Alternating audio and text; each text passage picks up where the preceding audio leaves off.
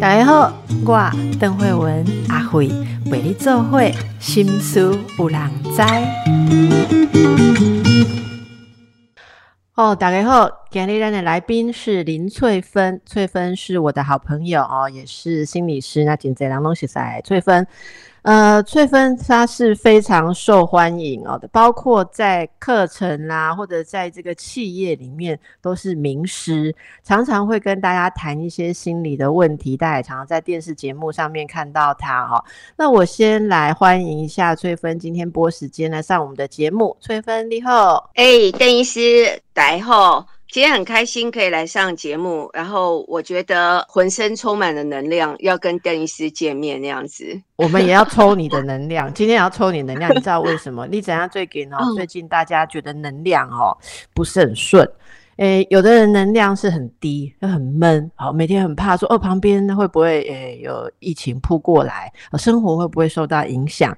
有的人是这个能量很保障，哈，所以首先就要来请你诶给大家一点建议哦。最近经这两种跟人家容易擦枪走火，容易爆发口角冲突，因为我自己是觉得心情很焦虑，哦，又烦闷，然后随时都好像。不确定性，所以有时候跟人家讲话会比较没有耐性啦，包括职场啊，包括家人之间、亲子之间，都常常会有这个呃，就是讲话就爆发不愉快哈。你可以来给大家一点建议，我们最近要怎么生活，维持我们人际互动的时候的和谐呢？嗯，在这种呃整个大环境啊，那个高度压力的状况下，那大家心理压力都很大。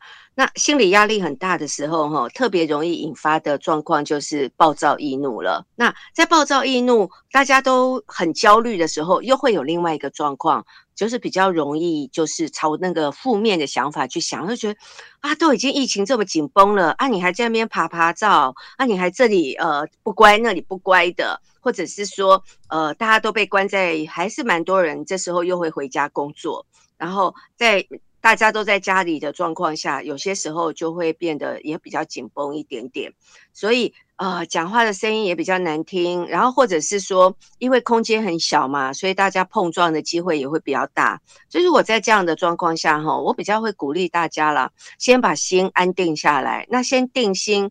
最重要就是先不要讲话，你可能可以跟自己讲一下，说可能是因为呃环境跟气氛跟太紧绷了，所以帮助自己定心，先不要讲话三分钟。那这三分钟来做什么呢？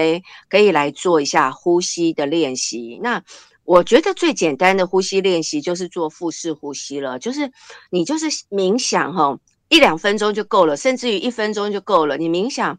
在呼吸的过程当中，你就把这些不舒服的感觉呢，随着空气把它吐掉、吐掉、吐掉，然后让自己的心情舒爽一点，再去跟对方对话。那这样对话的声音也会比较不一样，然后呃情绪也会比较不一样。那这是一个最简单、最有效，然后立刻马上就可以做的方法。是，其实大家都会说哦，现在心理师。常常被问到，最近的采访都在问说，疫情当中如何安心？好，呃，如何控制情绪？我觉得那个讲起来都很大，无穷无尽。但是翠芬刚刚讲，我就有一个灵感是，其实从你开口说话这个小地方，好来觉察，开始做一点自己的调整，有时候会改变很多很多的东西。这个就要说到翠芬呃新的著作，叫做《从说话洞察人心》，这个已经变洞察人心。系列的呢，翠芬，因为之前有从习惯洞察人心，对不对？那时候也有采访，好，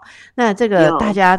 对于洞察人心实在是太有兴趣。洞察人心不是只有要看别人，自己也是人呐。如果我们是人的话，洞察人心就有包括自己。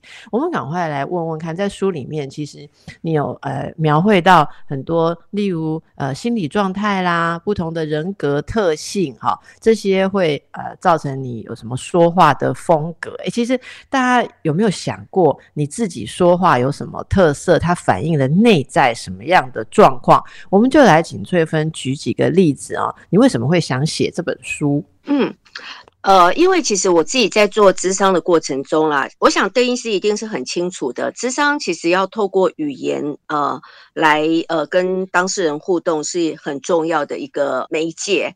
那所以在听当事人叙述的过程当中，那我就会开始慢慢去了解说，哦，他的想法是什么，他的感受是什么，他的主观的一个世界是什么样子。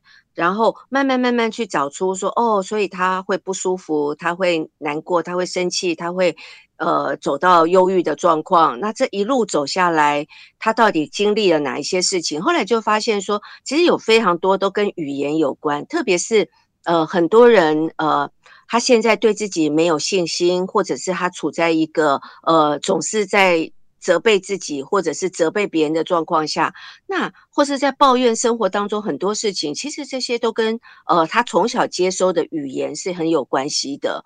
所以呃，我慢慢的就会觉得，我很想帮助我的当事人看到他自己的说话风格，还有更重要的是，他怎么被别人的语言影响的那个路径。所以呃，不知不觉当中就写了一本非常厚的书，因为。其实，如果你要调整人际关系，或者你要疗愈你的心理，你看到语言对你造成的影响，这是我自己在做心理智商的时候一个很深刻的感受。如果你知道语言对你产生什么样的一个重大影响的时候，我们就可以破除这个影响，我们慢慢就可以找出一个疗愈的路径。然后，我不会再听到这样的语言的时候，我立刻就被激发，然后我的情绪就非常的激昂，或者是说。我对我自己的感觉就很不好。那我像我随便举个例子来说，我最常听到的呃，接收到的语言，就是从小我们就会不断接收到啊，你做什么都做不好啊，你很没用啦。然后或者是说，像有些呃家人朋友、家人亲戚，这些都是从小听最常听到的，可能就会说啊，你 Q 嘎啦啦，或者是说啊，多生你这个小孩，或者是啊。都是因为你这个小孩，我出生了，所以呃，你看我的人生就改变了，然后我就再也不能去做自己的事，我的人生都是被你害的，或者被影响。这些真的是我从小听到的话。那其实我有修一个学派哈，叫做人际沟通分析学派。这个学派非常非常注意语言对一个人的呃从小到大成长历程的影响。所以，所以刚刚我们嗯邓医师有提到，一个是心理地位。一个是你从小的生命的脚本，这些都跟语言息息相关，所以我们可以透过一个人常常接收的语言，你就会看出哦，他的心理地位是什么样的心理地位，那他生命的脚本，他写成一个什么样的脚本，那我们就可以从语言当中了解。所以在这本书里面呢。我真的帮大家整理，就是你从你自己说话的方式，或者你从别人说话的方式，你慢慢就可以去找出自己的说话风格。那你也可以找出自己的心理地位，或是对方的心理地位。那也可以找出，就是说到底我们是什么样的生命脚本，那要怎么去改变它，才是真的有帮助的。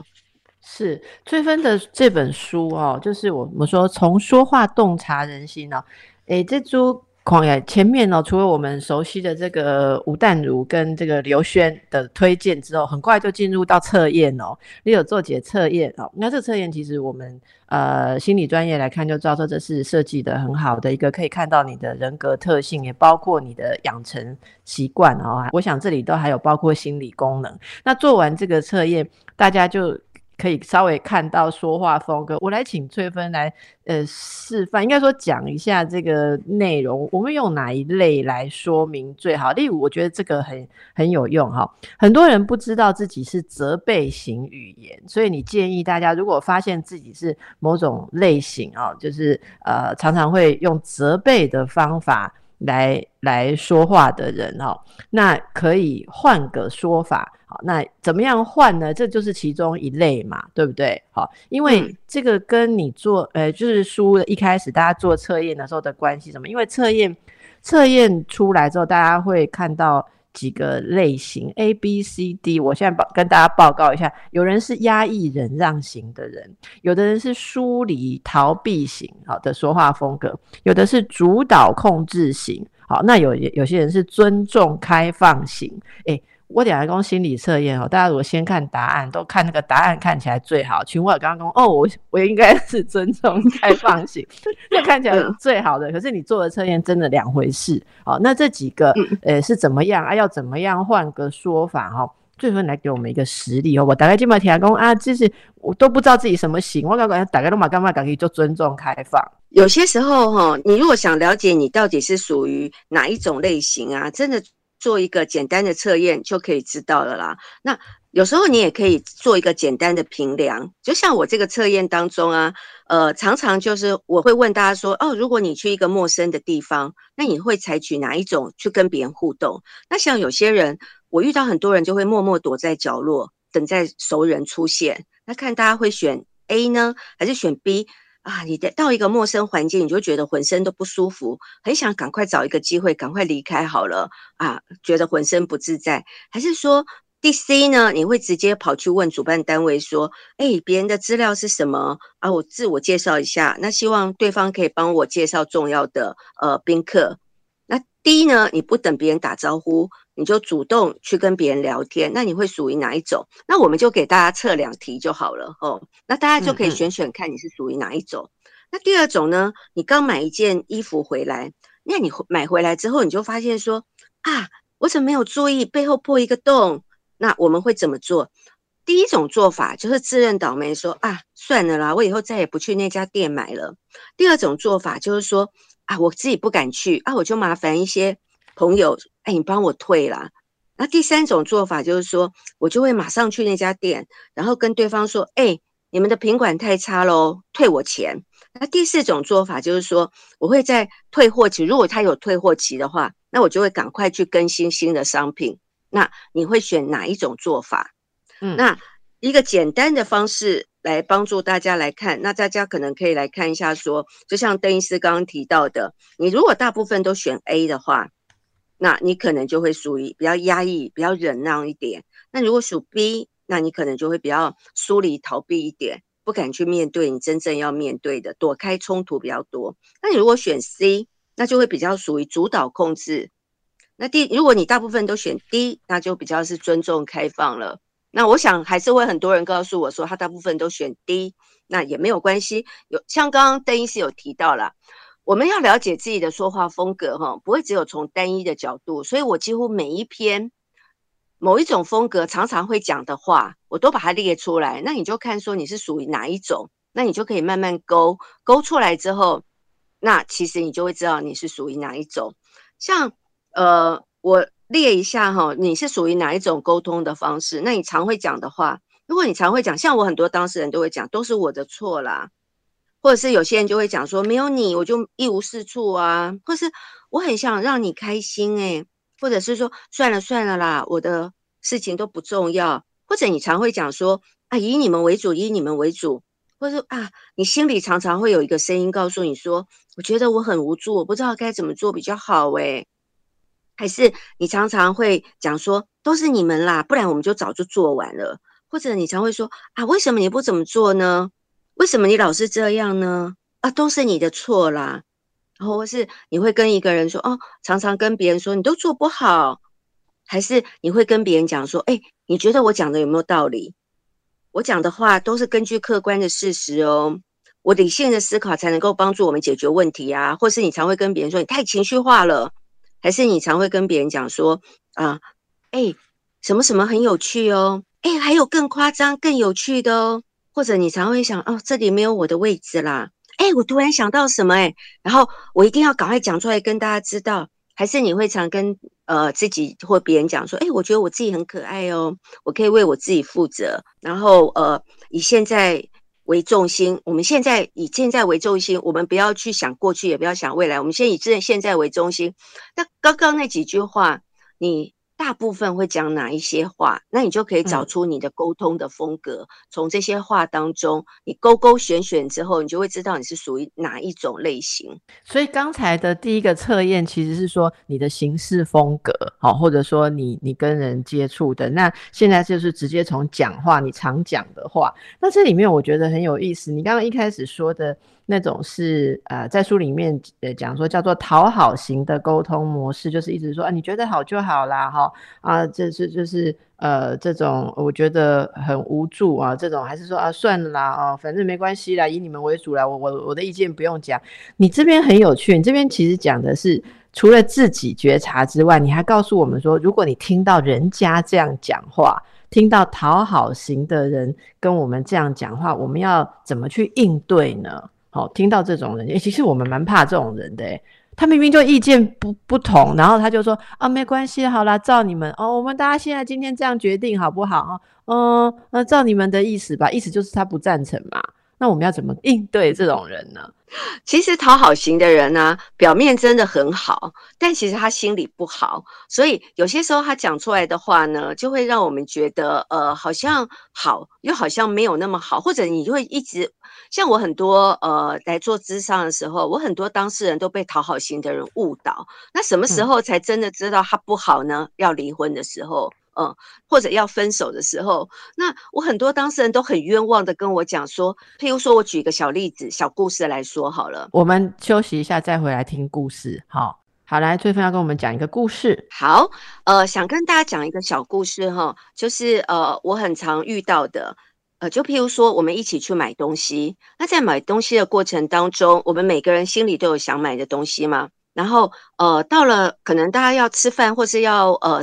差不多时间要结束的时候，那其中有一个就会说：“啊，我的东西还没有买，但没有关系啦，你们就呃，你们的重要的先买，我的不用买好了。”然后或者是说，再去点餐的时候，他就会说：“啊，你们想吃什么就吃什么。”然后呃，我我都没有关系。那像遇到这样的情形，你就会以为他都好，然后都没有关系。那我真的有当事人会遇到这样的情形，就是到了最后要离婚的时候，他就开始跟你说。呃，你看，当时我想买一样东西都没有买到，然后你们都买到自己的东西，然后他可能又会很哀怨的说，呃，每次吃饭哦，然后都点你们喜欢的。我都吃不到我喜欢吃的东西，但是如果你不明就里的人，可能你就会觉觉得说，哇，他好牺牲哦，他为这个家庭付出非常的多，所以他想要的都得不到。但是如果你跟他们一起生活的时候，你就会发现说，其实是每一次他都跟你说没关系，先买你们的，然后或者是说真的可能呃。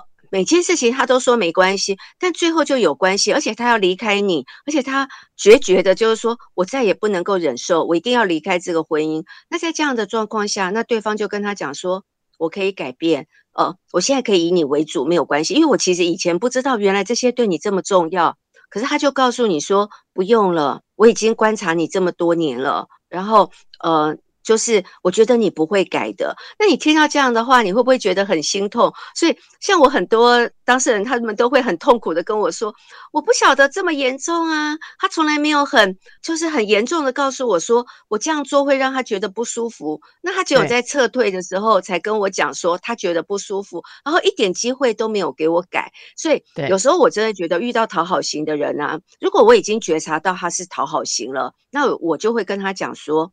呃，虽然你说没关系，但是我觉得你的意见很重要，可不可以还是你告诉我你真正想要的？那我觉得这个很重要，我还是很想听。那你一定要让他们有一点就觉得说不行，你不能跳过，你还是很重要。你我就是要听你的意见，不然他们就是会很跳，很就是跳过了之后，可是他们内心又会觉得大家都觉得我不重要，大家都不想听。啊，我的意见不重要，也没有人想听了。其实最后会有杀伤力的，会在后面那一句“我的意见不重要”，大家都不想听这句比较有杀伤力，所以他们最后就会归因说：“因为你们都不想听我的意见啊。”那像很多时候开会的时候也是啊，如果。最后，他跟你说，大家都不想听我的意见，我都以你们的意见为主，好像很委屈。可是其实很多时候，我们还是要让他们说出来，不然他就会一直存在着这种我的意见不重要，大家都不想听。最后，他可能会选择离职，或者是说他会选择一种很哀怨的方式，呃，就会觉得在团队当中他都不被重视。那其实是他自己的语言会引导我们。忽略他，而没有重视到他的意见。嗯嗯，所以这个其实双方都要能够有一定的敏感度，好，不然这个自我压抑久了之后，可能就会对关系有一个反扑哦。好，那这个就非常有趣，还有包括其他的类型，大家也可以自己想一想哈。那有一个蛮大家蛮有兴趣的。翠芬，你有讲到说，我们要也要能察觉有一些说话的方式，其实是暗藏着像煤气灯操纵法。我这个煤气灯。诶，应该说，在过去半年来，大家突然从不熟悉变得很熟悉哈。就是说，就呃，从名人的这个婚姻纠纷里面听到，哎，有人会用煤气灯操纵法。那有些说话类型有暗藏这些东西，有罪恶感陷阱啦。哦，煤气灯操纵法，我们也要去理解，对不对？不然莫名其妙就被人家这个呃掉入人家这个说话的操弄。来，给我们一点例子，教大家辨认这个。好，因为大家听到煤气灯操纵法都会觉得很少见，但其实我做智商的时候发现，煤气灯其实是很常见的一种呃操控别人心理的一种方式，所以。我特别花了很大的力气写煤气灯。那煤气灯呃操纵法这个呃名词啊，最早最早是从一部电影来的，叫做《煤气灯下》。那在这部电影当中啊，那个呃男主角呃他是对女主角别有用心，所以他就用了非常多操纵法来改变她的感受，跟让她破坏她的自信心，跟让她产生自我怀疑这样的部分。那他用了几种方法，第一种。他就是先暗示他，你是一个记忆力不好的人哦，然后他又操纵他的方式，譬如说，他用他在他的面前把一个饰品放到他的包包，你说你看我把它放进去喽，那他的确看到他把它放进去了，然后他一直暗示他，你记忆力不好，你会掉东掉西的。那等到这个女主角要用这个别针的时候去找，就会发现找不到怎么办？然后他就说：“你看吧，你就是记忆力不好。”然后他会不断的暗示他，就比如说他们家的灯光，他那个煤气灯，他把它调暗一点，或是亮一点。那他就说：“哎，你有没有发现我们家的灯光暗暗的？”他说：“没有哦，还是正常的。”然后他就说：“哎，是不是我有错觉啊？”然后他们家明明有脚步声，可是家里所有每一个人都告诉你说没有脚步声啊，你听错了。没有啊，那久而久之，那他的感觉就会觉得，哎，我是不是自己的有问题？然后他就暗示他，哦，你这精神状况有问题。这是在戏剧里面。那我说，我们在日常生活当中也会遇到这样吗？其实会有，因为我自己把煤气灯操纵法在日常生活当中，吼，最常遇到的有四种情形。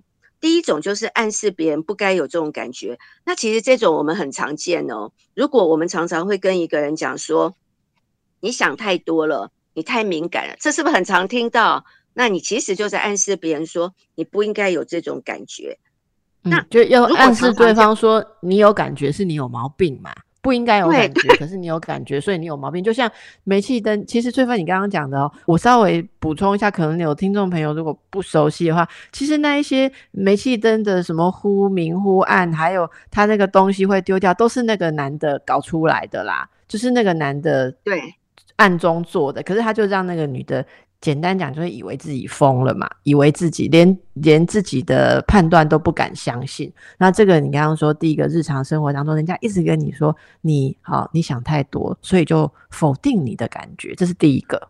对，这种是很常见，或是我很常见的是在呃有一种状况下特别常见，就是譬如说对方外遇了，那外遇了之后，他就会告诉你说，你怎么这么情绪化？你的情绪。歇斯底里，但是一般来讲，我们受到一个很大的心理冲击，我们就是会情绪化，我们就是会情绪波动很大，我们就是情绪没有办法平稳下来。那这时候他就会归因给你说：啊，你看人家都那么理智，你看人家表现都那么好，你这样子我怎么跟你对话？那就慢慢的会让他感觉到问题出在你身上，不是我哦，是你的问题哟。那没有。忽略说，哎，其实这是有缘由的，所以就有点像煤气灯，它真的是有原因才会变成这样子。那最后，如果当他呃失控，或者当他做了一些大家觉得比较不理性的行为，就譬如说像呃，你有些时候你在这样的时候真的情绪很大，他就说是你有问题。你看他情绪那么大，那是这样子的一个情形，也是煤气灯操纵法当中，就是问题出在你身上。那其实我很常遇到这种呃。会觉得问题出在你身上，就譬如说，呃，我举个小例子哈，就是呃，我曾经有遇过好几次哦，就比如说像我的呃，有些人他去通报家暴案了，那通报了之后，他当然身心受到很大的创伤。可这时候，所有的家人，包括伤害你的人，其他的家人都会跟你讲说：“你去通报，你是想害孩子没有爸爸吗？”然后会一直跟他说，一直跟这个通报者说：“你这样做，呃，是想害这个家庭家破人亡吗？”然后不断的跟他讲说，哦，那这样你错误已经造成，你要去销案哦，你要去把伤害降到最低哦。啊，跟这个通报者说，你看，你就是一个麻烦制造者，你看你闯出这么多祸来，最后会让这个就是受害者，他会质疑自己，耶，是不是我真的不应该去通报，我会害这个家庭受到另外一个迫害，所以他就会很担忧，很担忧。那我就会很坚定的告诉他，因为煤气灯操纵法当中。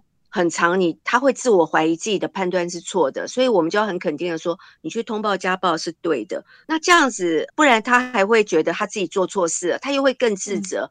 所以煤气灯操纵法真的对一个人的心理破坏是很大的，真的会让一个人慢慢失去信心那样子。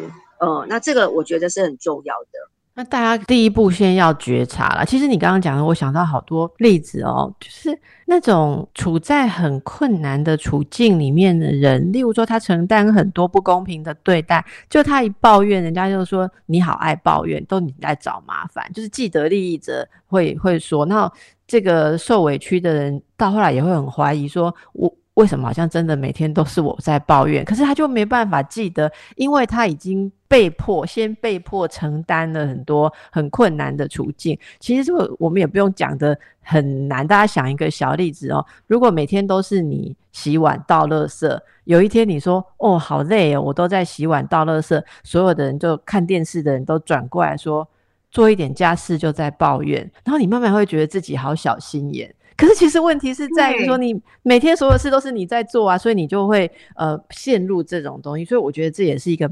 嗯，以操控者来讲，蛮厉害的一种操控法，好，操控法。那这个大家会想到说啊，最好我们日常生活中可以不要遇到这种状况。可是翠芬，你还提到一个哦，我们可能都期待有好的亲密关系跟恋爱，对不对啊？可是这个情人之间讲话也常常互相伤害。你提出来的呃各方面的这个问题，其中有一个最重要的事情是管人指数跟嫉妒指。数，这是你观察情人之间围攻北后谁哈讲话不对盘最主要的两个原因吗？管人跟嫉妒吗？因为爱情里面呢，难免都会有占有欲，所以我后来发现说，在很多人在谈恋爱的时候啊，之所以会谈的觉得呃有一点觉得。好像被限制很多，那通常都是会被管，这样的会比较多。那通常会管人的人，通常对很多事情的不安全感，或者是说对于对方的信心可能比较低一点，他就会透过管人的这个部分，然后来降低自己内心的不安。像。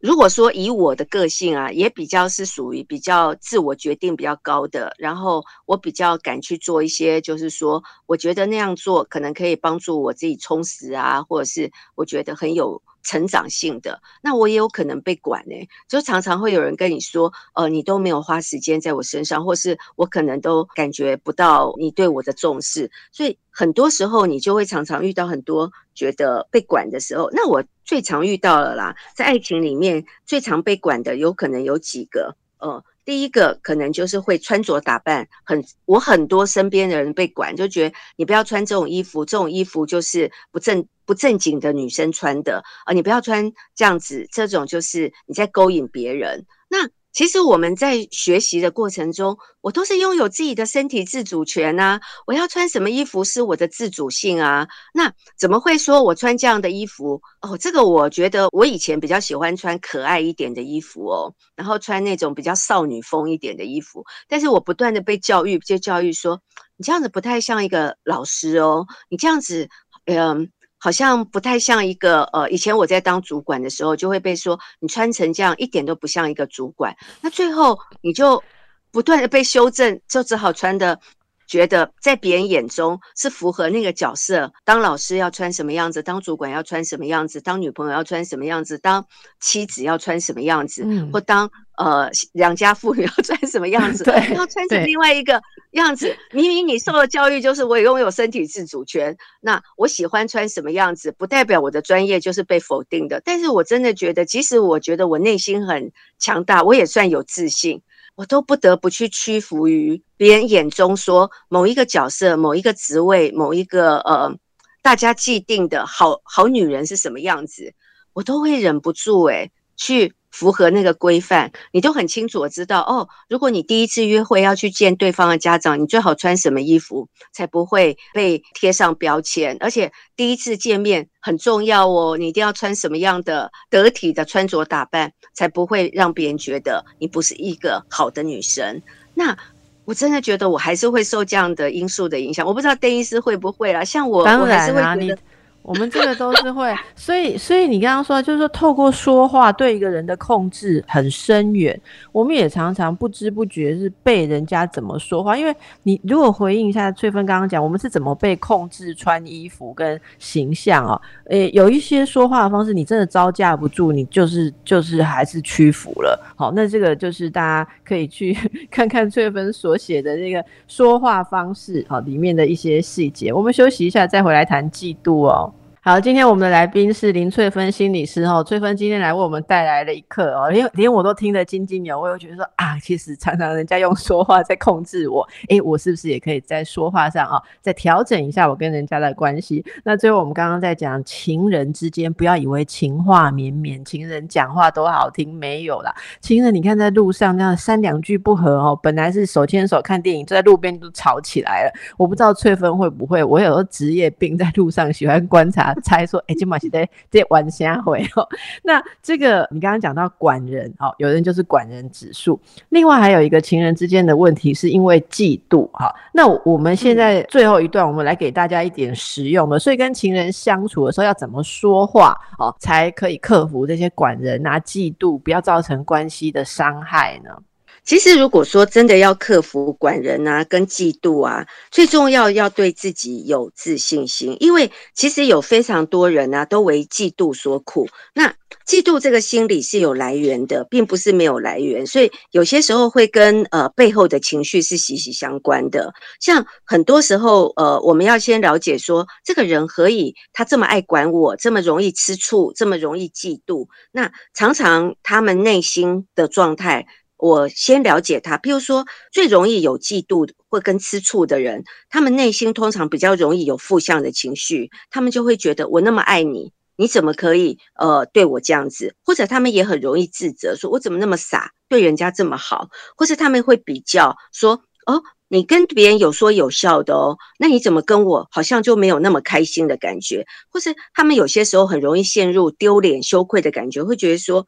啊，别人如果知道，呃，我女朋友这样，或我的另一半这样子，会不会笑我啊？或者他们又会自爱自怜，说，哦，我好可怜哦，都没有人爱我，或是他会一直去羡慕别人，说我好像不如别人那么漂亮，那么有钱，或那么有才气。所以，像通常会采取吃醋、嫉妒的行为。如果我先了解他的心理之后，那我就不会那么样的觉得，呃，他怎么那么不可理喻？所以。我们了解他内心的恐惧，他对自己没有自信，然后他可能占有欲跟依赖心会比较强一点点，或者他过去可能曾经被背叛过吧，或是他内心很容易无助。所以，如果我知道他有这样的情形，那我就不需要去一直去刺激他，说你干嘛那么小气，你干嘛呃，或者是说你为什么要这样子管我？我觉得太烦了，然后我去对抗他，那这样会让这样的人的嗯。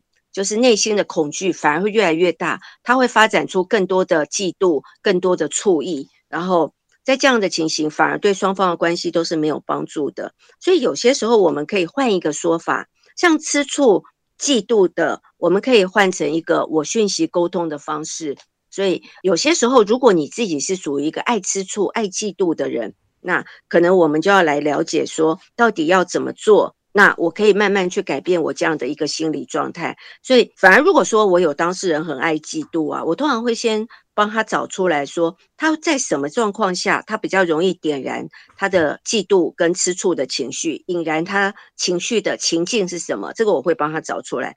另外一个，我会找出说他吃醋嫉妒的时候，最主要他内在的讯息是什么？呃，有些时候。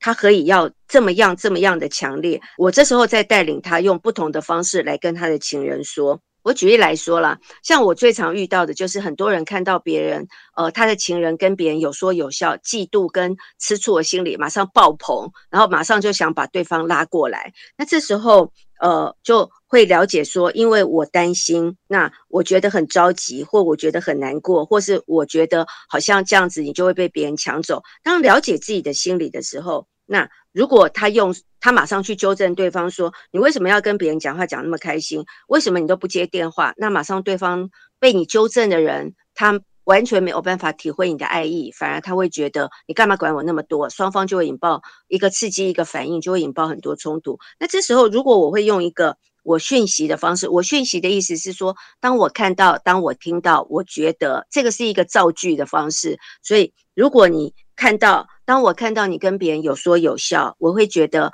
有一点不安心，好像你要被别人抢走。那可不可以你在跟别人讲话的时候，保持一点点，就是让我觉得比较安心，或者你事后可以跟我讲，呃，你跟对方讲了什么，我这样会比较安心。那这样子你会引导别人愿意来跟你说他现在的呃跟别人刚刚讲了什么，而不会对抗你。然后不会觉得你都在管他，反而更忽略你的讯息，反而会产生一个冲突对立的状况，那反而会让冲突越来越扩大。所以我们可以有一些说话的技巧来帮助我们，让自己安心，也让别人更理解你。是，翠芬，你刚刚讲这个我讯息啊。其实说起来，听起来很清楚，很多人做不到。诶我想再跟你多聊一点，这个做不到这样讲话的人是什么状况啊？例如刚才那样说，哦，看到你跟别人有说有笑，我会很不安全感。那可不可以请你下次怎么样啊？聊完了之后来跟我分享这些话。有一些人他讲不出来，你知道吗？我先说一下我的观察，我发现有些人觉得这样讲。很害怕，因为已经没有安全感的人才会有这个感觉。可是这样讲会常常会让他们觉得，那我又更暴露了我脆弱的状态。例如说，我很需要你，我很在意你这个被你看见。万一你不愿意回应我怎么办？我觉得我自己在智商上想要鼓励往这个方向去的时候，常常看到大家的困难，就是说，呃，越是需要用我讯息讲话的人，他越没有我的概念，然后甚至他们会防卫。啊，或不承认说自我在乎，而是搬出大道理来跟对方讲说，你已经结婚的人，或你已经有女朋友的人，跟异性这样子打情骂俏，你觉得你这样对吗？或者讲说没有人像你这样，所以这里面都是他他讯息跟道德讯息都没有我。好，那你你都怎么帮忙？大家可以觉察，然后有有愿意把这个我放进沟通里面。嗯，刚刚邓医师真的讲的太好了。有些人是用他讯息哦，你你跟别人怎么样？你跟别人怎么样？那我其实会觉得啦，真的要做一个调整的时候，真的就是自我觉察是最重要的。所以，如果你发现你常常讲话都是用我讯息，还是你讯息，还是他讯息的时候，呃，或者你都是用责备式的语言的时候，或是你都归因给别人的时候，那也许你可以来想想看说。这样子，我去纠正对方，或是我去讲这些部分，如果我说不出口，因为刚刚邓医师有强调一个，就是说不出口，我没办法把我自己内在真正的感受跟脆弱显示出来，所以你就会发现，有些人为了不讲出自己真实的感觉，他会用一些我们可以说放烟雾弹的方式吧。然后他用去纠正别人的方式来让自己安心，呃，来让自己觉得放心。那可是我常会带领这样的当事人，我就会扮演他有没有？我就会把他讲的话像讲一遍给他听，然后我就会问他说：当别人听到你说，哎，你穿这样子，呃，是想去勾引谁呀？那我就会扮演一次，我就会讲给他听哦，然后让他感觉说，那你的另一半听了这样的话，哦，你这样招蜂引蝶。你是要去招谁惹谁啊你？哦，你根本就是想要去吸引别人的注意力。好，当我就会扮演他，我就把这句他讲给他另一半听的话讲一遍给他听。那我也会了解说，那你的另一半听了这些话，他就会欣然接受你的一个说，哦，对对对，我不要去招蜂引蝶，哦，我不要去勾引别人。好，我马上换衣服。那他说。他没有这么好，那我说他会什么反应？他说他会跟我呃发生，他就会说哪一些话，然后来刺激我，然后让我更想管他。那我就会发现，我就会说，所以你说的这些话语效果不好喽？他说对，效果不好。那我就会说，那你真正的意涵是什么？是不是很希望觉察？好，觉察他的希望是什么？嗯，对，他的渴望，他的。他真正想达到的，那这时候我可以同理他，同理他之后，我再说你要不要换一个说法？如果你换一个说法，我再示范给他听一遍，说刚刚你那样说，然后我换另外一种说法，说哦，我觉得你穿这样子，呃，有你自己的风格，但是我当我看到你穿，又我讯息喽，当我看你穿这样子，但是我会觉得，嗯，好像太性感了一点，我会有一点不安心。那如果可以的话，我很希望你可以换另外一个穿法。换另外一件衣服，那我穿出去的时候，我会觉得安心很多，我不会在家想东想西的。那我就示范给他看，说用你前面那个招蜂引蝶骂对方的说法，责骂对方的说法，跟后面用我讯息的说法，你觉得有不同吗？他说有，如果有的话，我在现场就会请他说，那你试着练习看看，说一次看看，呃，看。那他如果真的说不出来，那我再协助他再换一个说法，是我们慢慢慢慢换，换到说。他可以说得出口的说法没有关系，那这样子的过程当中，我还是会转变他的说话风格，但用一个他目前此时此刻他觉得他比较自在可以说出口的方式。然后我们可以换到一个对方可能比较可以接受，那我在换的过程当中，就可以慢慢慢慢协助我的当事人换一个说法，让他的人生更顺利，让他的沟通更顺畅，那样子。是非常谢谢翠芬今天跟我们精彩的分享。其实有很多我还来不及问到书里面啊，我我觉得这个真的是很实用，就是换个说法，换个人生。哦，这是我我我读了这个书之后的感受。那刚才我一直在偷笑啦，就是有关。于说说啊，穿成这样子是想要去呃什么勾引谁哈？这个回应翠芬刚刚讲，我们年轻的时候就会生闷气，然后觉得委屈被指责，然后从乖乖的去换，到后来不讲话哈，到后来叛逆，我要穿怎样？你如果嫌我穿的少，我还换一件更短的哈。如果你嫌我裙子短，我连上衣都给你换吊带的。就这个过程都经历了之后，其实大家有时候自信，刚刚翠芬讲的，真的这句要听进去，自信最重要。我最后跟大家分享一下，现在哈，另外一半在跟我讲说。你穿成这样子出去有必要吗？是要勾引谁？我马上就笑容满面的说：“有那么好看哦！”啊，多谢啊，感谢你看得起我哦。然后把那个东西化解掉啊，但是我可能还是会攒攒一下，说让他舒服一点，加个外套或是怎么样。可是我觉得有时候那句话出来，对方也笑出来，他说：“你脸皮很厚呢。”对，而我脸皮很厚，你就吐不到我哈。两个人再继续来瞧要怎么办？所以自信真的非常的重要。好，那么想要如何了解自己？改善自己要改善的地方，看看从说话洞察人心。今天很谢谢翠芬心理师，谢谢，谢谢，谢谢大家。